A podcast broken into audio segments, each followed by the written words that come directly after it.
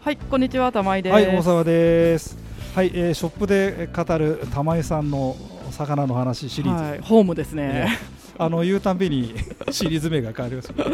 えっとね、あのーまあちょっと面白かったんで続きようと思いまして、私の希望で恐縮なんですけあど。ありがとうございます。えっとね、生物ろ過。はい、えーその生物ろ過っていうのと、まあ、物理ろ過、まあ、そんなような話があってでついつい、まあ、我々は一緒に考えてしまうんですが、はい、えーまあ、機材によりまして、えー生物ろ過にはなってない単に物理ろ過なんだよみたいなお話もちょっと、はい、えーまあ、聞きました、はい、えーじゃあそこの話をもうちょっとマニアック路線でです ね、えー聞いてみたいと思いまして、えー、とじゃあこれをもう一度説明しますかそねうですねハイムクラシックシリーズクラシックシリーズの中に微生物の巣になる生物ろ過剤っていう陶器というか焼き物みたいなのを入れるんですここよ。がねこのこの生物ろ過剤ってのがはい、入ってるか入ってないか、だうん確かにそうだよねただしこの陶器焼き物っていうのがミソで、はいはいこう焼き物だったらみんな生物ろ剤って言って売ってるんですけ売っどてんだは高温で焼くとただのセラミックっていうかあはあはあはああのいかにこここのあれですよねうんとこ粒々のコこロコロのあーコロコロのいかに表面積が多いかっていうのが勝負なんですけどはい高温で焼くとちっちゃい穴は溶けて塞がってただのツルツル素材になっちゃうんですはねあはあえっ、とこのじゃあ生物ロ剤まあいわばバクテリアのお家という言い方でもいいよね,、ねそれってのは基本セラミックなの今セラミックですよみんなあだから低温でじっくり焼くものか高温でカッて焼いて硬く仕上げちゃうものかになってて、まあ、見た目としては素人で見た感じはなんかこうあれだよね変わらなく見えるんですけまあど1 cm あ弱まあ、5 6そうミリのねなんかコロコロコロコロっていうかね子供がこうザザって遊ぶようなブロックというかなんとかそんなようなこうねあれなんだ全然違うんだはだからえっと表面積安いのと高いのとで10倍以上差があるのでは同じ表面積どこに書いてある箱にね大体書いてあるんですけど書いてなかったらツルツルだと思っていただいて、はい、ちなみに、えー今こちらの商品まあ名前出してもいいのかな、えっと、エイハイムのサブストラットプロって結構人気のあるろ過剤なんですけははどえー、とエエーハイムサブストラットプロ生態環境最適ろ過剤1リットルと出ておりまして直径が6から11ミリ、うん11ミリでこちらが表面積1リットルあたり約450平方メートル1リットルあたりの表面積やん約400よ450平方メートル、はい450平方メートルうんでもまあまああるんですけどねあるね400 2人がし 20×2020 メートル ×20 メートルうんえ何そん何何がえ1リット表ル面あた積りあやつかあーえ何どういうことやだっかぱらそこ要はだからコロコロ見ると表面積って言われたら表面考えちゃうんですけどうんちっちゃい穴がいっぱい貫通してるからうん、そそこをだから要はだからそういうことか表面積表面積かあそうそういうことかそういうことかトポロジー的な表面積あーあーねトポロジーですね よはいくわかんないで今うなずいて言ってみた科学っぽいこと、えーそうトポロジー的な表面あでここが勝負の表面積で勝負で例えばばパワーハウスってこちらももう何十年いいよねって言われてる商パ品、ワーハウス、えー、と機能性水質最適ろ過剤あうん、だかそうですねらこっちらで、えっと、1リットルあたり表面積1030あるのでえさっきのの倍じゃないですかそうですでこさっきの、えっと、サブストラットプロっていうのはただの丸いコロコロなんですけコロコど、ロでしたねこっちマカロニみたくリング状になってるんですよあなねってるでさらにそのマカロニ状のなん肉のところになんかこうしっかり細かい穴いすっぱいご開いいてるといでうかすねよくよく見るとねあこういう芸の細かいそうでちなみに人間が見て表面積あるかどうかっていうよりももう水が染み込むかどうかぐらいの細かさの話ですねあーじゃあこれはじゃあ結構すごいですかそうでだからツルツルのセラミックみたいなのってもうガラスに近いので何にも水なんか染み込まないんですよそ本当それに目で見た表面だけそれも露剤ろそれもそれもそれは生物ろ過剤って呼んでしまうてる人メーカーさんは多いです値段はやっぱ違いますか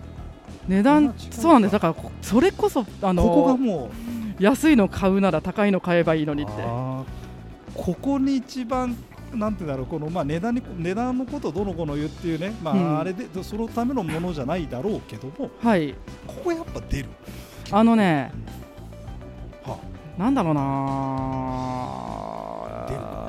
何言おうとしたんだっこけれはやっぱりで も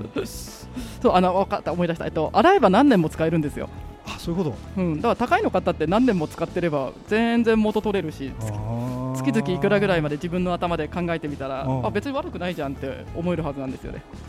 そうだねうん、で安いの安物買いの銭失いでございますなるほどね、うん生物ろ過生物ろ剤ろ過剤っていう言いどっ方ちでもはっきりは決まってないです決まってないんだうん生物ろ過剤っていうものにちょっと関心を持った方ははいその辺を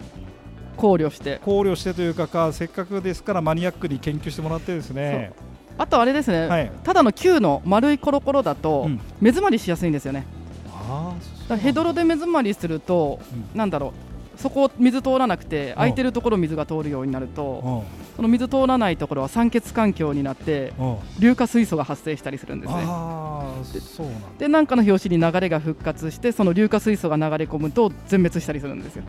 水槽の中に行ってしまそううでっすてことですかあの要はドブの匂いですよねあう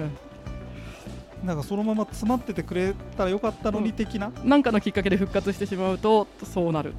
それ困っちゃうそれはやっぱりあれかそういうことも考慮されてたりするのこのだからあのマカロニ型だからうんどっかしら水通るんで、そうそう目詰まりしにくいですえじゃあえっとじゃあこれなりそのマカロニ型じゃないはいろ過剤もあるわけなんだあさっきのサブストラットなんあてーコロコロよねそうかそうかそうか本当だじゃあこれはこれなんだうねんまあ単純に作るときうにんコロコロ作るのとマカロニ型作るのどっちが手間かかるかって手間話かですあこれリング型なんてそのマカロニみたいなのは割れちゃったらもうそれ廃棄っていうかーなしですからねそうだねあそうこれ値段もちょっと違うんだろうね違うあえっねと定価でいうとさほど変わらないかもしれないです本当だ今どうだか知らないけど昔パワーハウスのろ過剤は備長炭焼く釜で作られてたんですよ そうなの職人があのだから、えっと、高温で焼くとツルツルのセラミックになるけど、はい丈夫の硬いものになるんですよで低温で焼くとスッカスカで表面積増えるけどもろくなって削れちゃうんですねだからその絶妙なところに行くように備長炭の釜で焼いてたっていうのはえ昔聞いたことあり ますーなるほどあの生物ろ過剤にしてみれば、はいスカスカじゃなきゃダメなんだよねそうなんです丈夫さよりは違う違うさ、うんあの商品っていうのあれだったら硬くなきゃダメ、い、ろいろこうあんだんねそうですその辺ね、の最適なやつをこれやえこれパワーハウスさんっていうのはこれどど日本のえー今どこでしたっけ、ここね今太平洋セメントでしたっあ太平洋攻めとかやってるんですけかの一部があそうですね今太平洋セメントさんですね えそういう何巨大メーカーがこういうの作ってるの元は違う会社だったんですけどその太平洋セメントさんの中に入ったんじゃなかったっけな、へーちょっと記憶があやふやにわかりましたえ っとちょっと話をじゃあこちらのエーハイムクラシックちょっともう一度戻しますとまたまた我々を移動してまいりましたが、はじゃあここのこの緑色のポットのような中に はい中はなこの中身にこの、えー生物ろ過剤はいこれを一定数入れておくと、まあ入るだけ入れてっていう感じですねもう下から上までみっちりとでこのエーハイムクラシックの特徴っていうのははいあのこのポットみたいな筒状のもののし下から水を通して上から吐き出すそうですねタンクの中をしっかり通り抜けるというか、そこにあるんだそうね下の底の方に水を入れて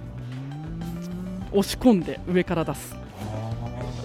それでメンテナンスはその,、えっと、その今生物露剤はい何半年に一遍洗えばいいとかそんな、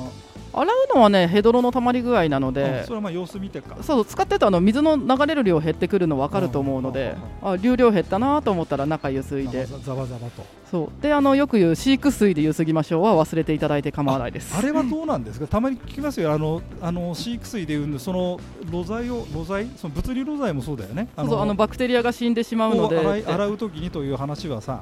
えー聞きますけどあのそれどうなのあだからあのカルキで あ、うんなんだろうカルそのカルキ群バクテリア、アは細菌でありうん、カルキで水道水で殺菌できるかっていう話なんですよあーそうどうなんですかね今な殺んか菌できるわけないでしょってできないよねなんかできないよできないからいろいろ騒ぎになったりしてたもんね ずずっと今までねそうですねだから洗ってしまって良いと思いますあとにかくあのバクテリア云々というまあそねあの、塩素云々ちょちょっと置いといて、はい要はあの汚れてる方がまずいってことだよねそうですあそういうことかそうヘドロが溜まりすぎてるのが水に漂っちゃいけない、なるほどなるほど、だからまあ躊躇なく洗った方がまあそのタイミングをさどうしたらいいんですかとかこういろいろさ、はい、えーき聞く人気にする人いろいろいるけど、うん、まあ、これはケースバイケースなんでしょぶっちゃけだてから言う分とからねな。かったら月1で洗っちゃって構わないし、うん面倒でしたら流量落ちてきたら洗えばいいですしということでいいわけだよね、うんまあ、そういうことでいやこれやっぱりねあの水の環境ってどうかって言ったらこうね我々空気で生きてる人間としては人間は空気で生きてるからね分かんないんだけど もほね分かんないよねだって水うのだいぶ分かっってきちゃったからた分分かかんなってきたねい、分かってきたけどまあそんなところが面白くてこういろいろはいやってんだから我々もねまあ、何でもまた聞いていただければ、はい、わかりましたじゃあそういうことで今回は、えー生物生物ろ過ろ過はいだんだん分かってきました分かってきました物理ろ過と生物ろ過って何が違うんだろうと思ってたんだけど違うんだね違いますね、根本がその物理ろ過ってのは要は物理的にゴミを取り除くみたいなそう文字の通りですよねでババクテリア云々ってなってくるとちょっと工夫が必要だぞとあのそういう表面積とそこに流れるる水の酸素量、はいわかりました などなど、えーまあ、これは尽きないですからまたじゃあ続きははいお願いいたします、はい、よろしくお願いします。